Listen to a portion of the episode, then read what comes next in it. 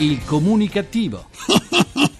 Perché l'ignoranza fa più male della cattiveria. Ideato e condotto da Igor Righetti.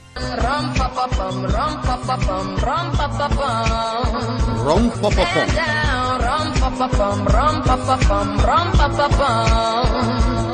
Buona comunicazione dal vostro comunicativo di fiducia Igor Righetti, bentornati alla nostra terapia radiofonica di gruppo di sana comunicativeria emissioni 0 numero 1761 con l'uno. Il mio saluto comunicativo di oggi lo mando alla giornalista ormai chef televisiva in 3D Benedetta Parodi, sorella minore di Cristina. Ha lasciato Italia 1 dove all'interno del TG Studio Aperto conduceva da tre anni una rubrica di un minuto e mezzo di telecucina dal titolo Cotto e Mangiato per passare alla 7 con un nuovo programma di cucina I menu di Benedetta. La rubrica andava in onda alla fine di studio aperto tra un gluteo mozzafiato di Michelle Hunziker e un servizio sulle corna. I telespettatori della 7 però non hanno gradito il polpettone televisivo di un'ora di Benedetta Parodi. Il programma, realizzato dalla cucina della giornalista chef, ha registrato un ascolto di 299.000 telespettatori, pari a uno stitico 2,08% di share. È stato battuto addirittura addirittura da Davide Mengacci su Rete 4 e dal suo Fornelli d'Italia che ha registrato il 4,34% di share. A quanto pare i telespettatori della 7 sono tutti a dieta. Da questo inizio di Benedetta Parodi sembra proprio che dei programmi di cucina il pubblico d'elite della 7 ne può fare volentieri a meno. La giornalista chef Parodi forse starà lacrimando e questa volta non sarà a causa del soffritto di cipolla, bensì del flop della sua trasmissione. Si può sempre consolare con il contratto che le ha fatto la 7 che sembra essere molto più sostanzioso di quello che aveva con Mediaset e con i suoi libri di cucina, dato che ne vende quasi come Roberto Saviano. Del resto ormai in tv, non soltanto sulle generaliste ma anche sui canali del digitale terrestre e sulle reti satellitari, è tutto un programma o una rubrica di cucina. Non hanno bisogno di idee innovative e saziano tanto i palinsesti televisivi, dato che durano anche un'ora e poi sono facili da condurre. Chiunque, non soltanto i cuochi di professione ma anche showgirl,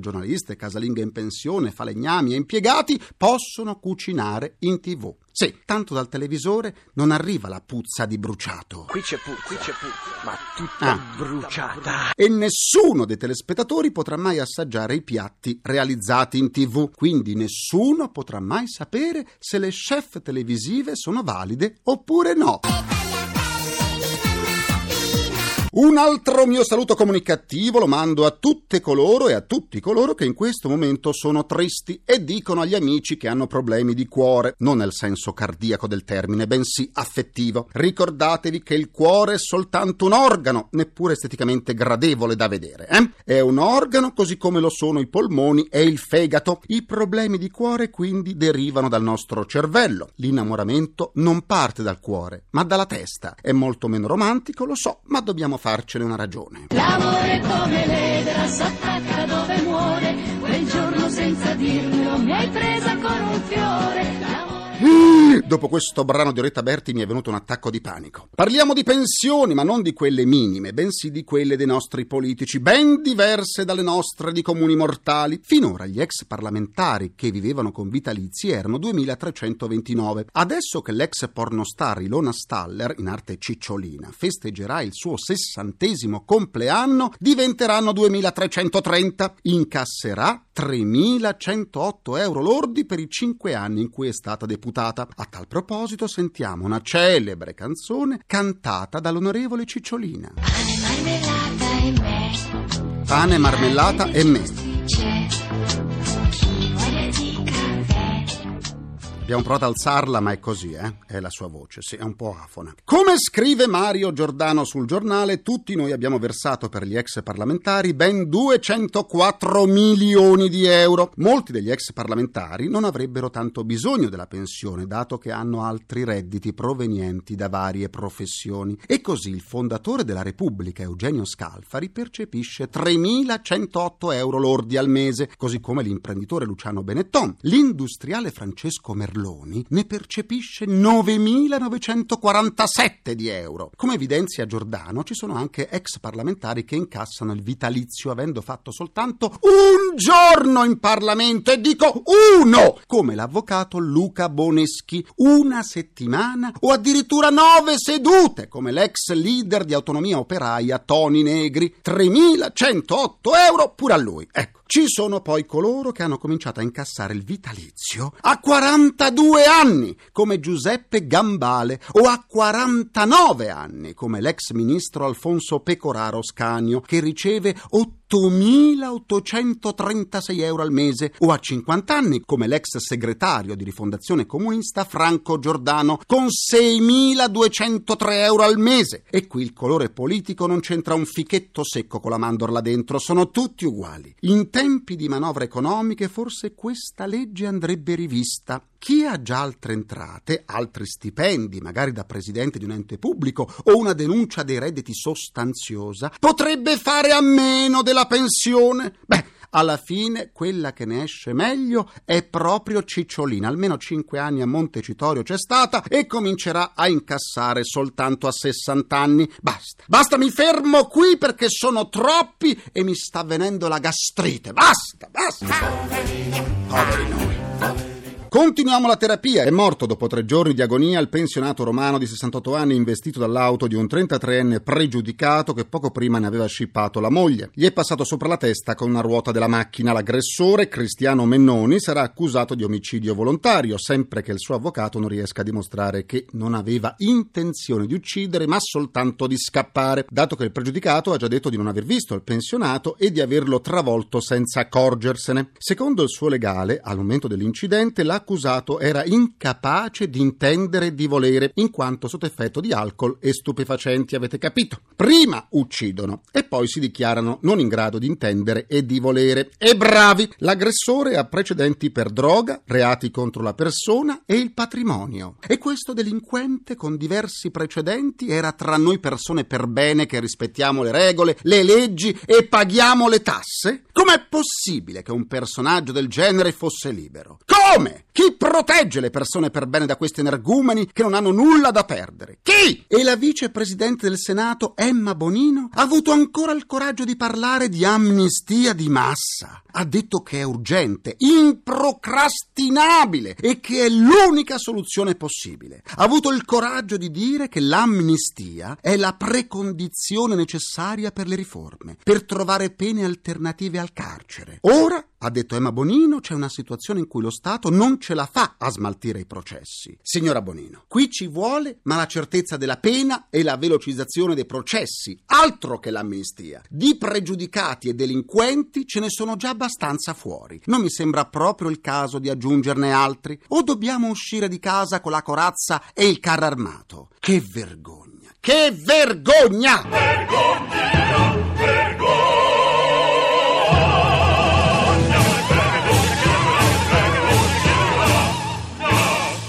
Yeah!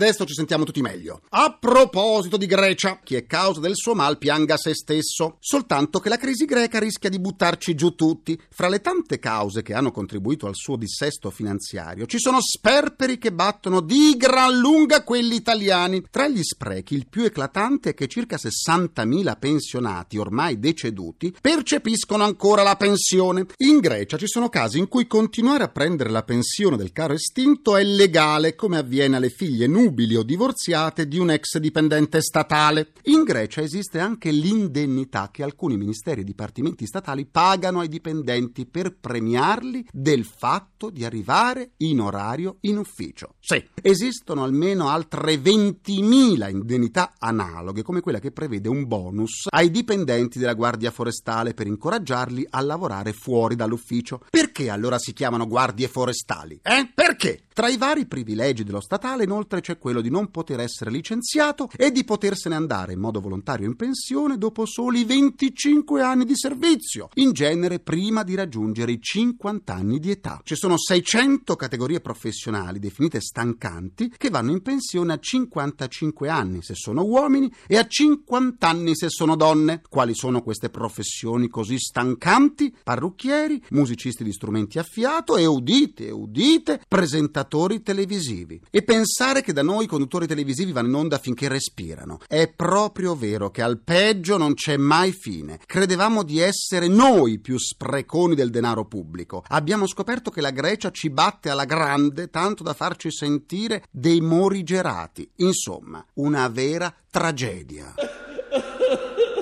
Ecco, sì, sì, fanno il pianto greco. Ascoltiamoci un Sirtaki che è meglio. Per ascoltare o scaricare le puntate in podcast andate sul sito ilcomunicativo.rai.it per scambiarci un po' di sane comunicative vi aspettiamo sulla pagina Facebook del comunicativo facebook.com slash barra il comunicativo. C'è mia nonna su Facebook e l'ha cambiato pure lui. Dalla pagina Facebook del Comunicativo oggi salutiamo Antonio Salerno, Alessandro Serasini, Donato Antonangeli, Beniamino Nordio, Alessandro Pennacchio, Elvira Ramaglia, Davide Mencarelli, Elio Ducati e Margherita Vergani. Sempre sulla pagina Facebook del Comunicativo abbiamo lanciato un sondaggio. Anch'io ascolto il Comunicativo perché? Ecco alcune vostre risposte. Per Grazia Rosi soddisfa la mia voglia di chiarezza. Giuseppe Impellizzeri dice espone sempre argomentazioni taciute inspiegabilmente da tutti i mass media. Per Francesco delle Tasse il comunicativo all'anima di un bambino ed affonda come un fioretto. Laura Di B, la comunicativeria provoca astinenza. Se ascolti per tre giorni di seguito il comunicativo, non puoi più farne a meno. Per risolvere un'eventuale crisi d'astinenza, scaricare in podcast e ascoltare a doppia velocità. Infine Paola Gaddoni scrive: Sono una fedelissima perché quello che dici è costruttivo e fa pensare. In più esponi i tuoi pensieri in maniera veramente equilibrata. Sei un esempio da seguire. Grazie Massimo, grazie a tutti voi comunicativi. Continuate a scriverci sulla pagina Facebook perché ascoltate il comunicativo. Perché? Parliamo adesso di moda e nuove tendenze maschili per comunicare sempre in modo efficace. Do la mia buona comunicazione alla nostra esperta di moda e costume, Nenella Impiglia Curzi, autrice del volume La scarpetta nel piatto. Bentornata Nenella! Buona comunicazione a te e a tutti gli ascoltatori. Quali le tendenze che caratterizzano lo stile di questo autunno-inverno? Volta voglio parlare dell'uomo, si parla tanto della donna, sempre donna, quindi grande varietà per la donna, Sì. ma anche per l'uomo ci sono delle Eh. sorprese giuste per valorizzare questi grandi uomini. Il mood per la stagione prossima autunno-inverno uomo sarà per uno stile importante ed elegante, quindi non è completamente archiviata questa silhouette striminzita che abbiamo visto nella stagione scorsa, ma viene affiancata da pantaloni più ampi, giacche, blazer dal taglio più morbido. Quindi sono capi rilassati, se vogliamo dire, e lussuosi, portabili e comodi, di qualità, sicuramente di qualità che poi è il nostro Made in Italy, no? guardare Certo. soprattutto la qualità. La pelle è sicuramente uno dei materiali preferiti per questo autunno-inverno e viene usato non solo di solito per le giacche, giubbotti, ma anche per pantaloni e cappotti. Poi ritornano imperanti ancora e prepotentemente si fanno sentire gli anni 70, dando vita a questi nuovi new dandy che amano dettagli eccentrici, pulle, accessori che diventano quindi parte fondamentale dell'abbigliamento maschile. Ritorna Igor il completo, l'abito da uomo e il cappotto, quindi questo uomo abbastanza chic. Nenella, vestire in modo creativo è da sempre una prerogativa femminile, anche se negli ultimi anni stiamo assistendo a un cambiamento nel mondo maschile che esige dal mercato prodotti più originali. In che modo un uomo può distinguersi dagli altri mantenendo eleganza e mascolinità? soprattutto puntando sul colore e comunque un accessorio particolare. Il prossimo inverno aiuterà perché sarà un inverno animato da colori vivaci e intensi che abbiamo già visto durante l'estate. Sono brillanti tonalità di blu, cobalto, azzurro, indaco abbinati al nero o ad altri colori. Comunque trend sono anche l'arancione, rosso arancio, il verde, color pistacchio brillante, acido e anche il giallo, che il giallo sai Igor, dicevamo l'altra volta che è un colore un po' per intellettuali, per persone Mm. molto positive, no? C'è Eh, bisogno quello- di tanto giallo adesso. Ecco, giallo, positività, ecco, Tanto allegria, giallo. come diceva il caro Mike. Quindi anche i colori della terra, l'ocra molto bello, il terra di Siena, il terracotta, ma comunque rinunciabili sono sempre i colori tradizionali tradizionali classici come i grigi in tutte le, le sue sfumature, il marrone, il verde foresta e naturalmente sempre in grande ritorno del nero anche del suo total look nero. E una delle novità per la prossima stagione saranno i marsupi e le borse che si portano con una cinturina agganciata al fianco, oltre trendy saranno anche le borse da spalla come le vecchie cartelle da scuola e anche borse grandi di grandi dimensioni da portare come valigie. Accessori come la cravatta o il fazzoletto da taschino resteranno punti cardine dell'abbigliamento maschile o saranno sostituiti con nuovi elementi stilistici? Ma io ti dirò che a me piace molto la pochette da taschino perché è un particolare dal notevole impatto visivo Vero. che non dobbiamo sottovalutare, che fa certamente la differenza, ecco anche con un colore particolare ben abbinato. Invece il foulard secondo me sostituisce perfettamente la cravatta, conferendo un tocco di originalità, di freschezza, dona caldo poi nella stagione fredda, ma soprattutto è uno degli accessori più poliedrici in assoluto. Rispecchia poi l'identità di chi lo indossa perché è un accessorio moderno, elegante oppure casual. Grazie all'esperta di moda e di costume Nenella Impiglia Curzi e buona comunicazione. Grazie, buona comunicazione a te e a tutti gli uomini, soprattutto questa volta. Concludo anche questa seduta con il mio pensiero comunicativo. Pochi giorni fa il centro di accoglienza di Lampedusa è stato incendiato dagli immigrati ospiti della struttura. Dato che non è la prima volta che si verificano questi episodi, mi chiedo, ma forse i migranti che scappano dai loro paesi distrutti incendiano e distruggono quello che possono per sentirsi più a casa loro?